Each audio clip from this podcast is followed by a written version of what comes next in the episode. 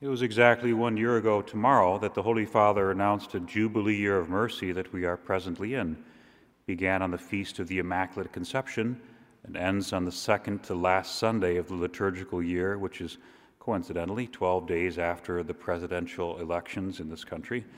As we are now approaching midway through this Jubilee year, it might be useful to revisit something pointed out by the Holy Father in that announcement, particularly in light of his promulgation this past Friday of the document Amoris Laetitia.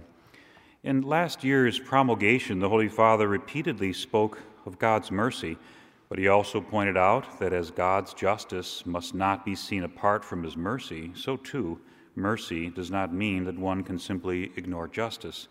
Justice, the Holy Father wrote, is a fundamental concept for civil society, which is meant to be governed by the rule of law and that's whether it be canon or civil law. The Holy Father then refers to the prophet Hosea, which might seem to be an odd prophetic book to quote in a document on God's mercy. The condemnations uttered against the unfaithful Israelites by the prophet Hosea are frightening and quite harsh. The book begins with God's commandment that he take Gomer as his wife. She bears three children who God tells Hosea to name Jezreel, Lo Ruhamah, and Lo Ami. Those three names mean subjugation and bloodshed. She is no longer pitied, and you are not my people, and I will not be your God. So, God used marriage and children to declare the infidelity of the Israelites and declare its consequences. The Holy Father says in that document from last year the era in which the prophet lived was one of the most dramatic in the history of the Jewish people. The kingdom was tottering on the edge of destruction. The people had not remained faithful to the covenant. They had wandered from God and lost the faith of their forefathers. Sounds familiar? Accordingly, to a human logic, it seems reasonable for God to think of rejecting an unfaithful people. They had not observed their pact with God and therefore deserved just punishment. In other words, exile. The prophet's words attest to this. They shall not return to the land of Egypt, and Syria shall be their king, because they have refused to return to me. But here's why the Holy Father points to Hosea. He writes, And yet, after this invocation of justice, the prophet radically changes his speech and reveals the true face of God. How can I give you up, O Ephraim? How can I hand you over, O Israel? How can I make you like Admah?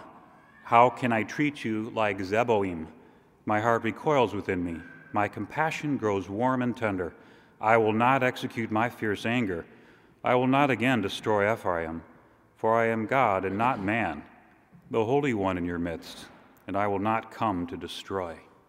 St. Augustine, continues the Holy Father, almost as if he were commenting on these words of the prophet, says, It's easier for God to hold back anger than mercy. And so it is. God's anger lasts but a moment, his mercy forever. I believe this is what much of what we have been hearing in this past year has been trying to express. Even this most recent document that was promulgated on Friday seeks to coax those who have separated themselves from the church to return not through external conformity alone, but with a desire in their heart to be saved, and from that, a desire to do as the church asks them to do, that they may be fully reunited to the sacraments. Much of the criticism of Friday's document is over the passages where the Holy Father is relating the very expectations of those who want the church to somehow change what she has been given by God. I don't think these passages should necessarily be understood as promoting these ideas any more than when Pope Benedict framed the objections to church teachings in his documents so well that they were more persuasive than the people who held them. Today is Good Shepherd Sunday. The victory of the cross having been proclaimed, the church speaks of God's mercy. While our sins crucified our loving Savior, it is God's mercy that has opened the gates to our redemption. Our Lord prays that there will be one flock and one shepherd. The first words of today's Holy Mass is the reason why our Lord has done all of this. That word is mercy, and it is the word that speaks of our redemption. As our Lord told St. Faustina, mercy is what precedes justice. Mercy is what we must fully ask of our Lord in these times. The Lord granted mercy even to the pagan cities when they asked for it.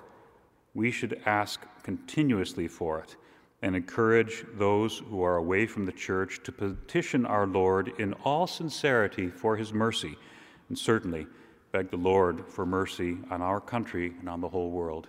Amen.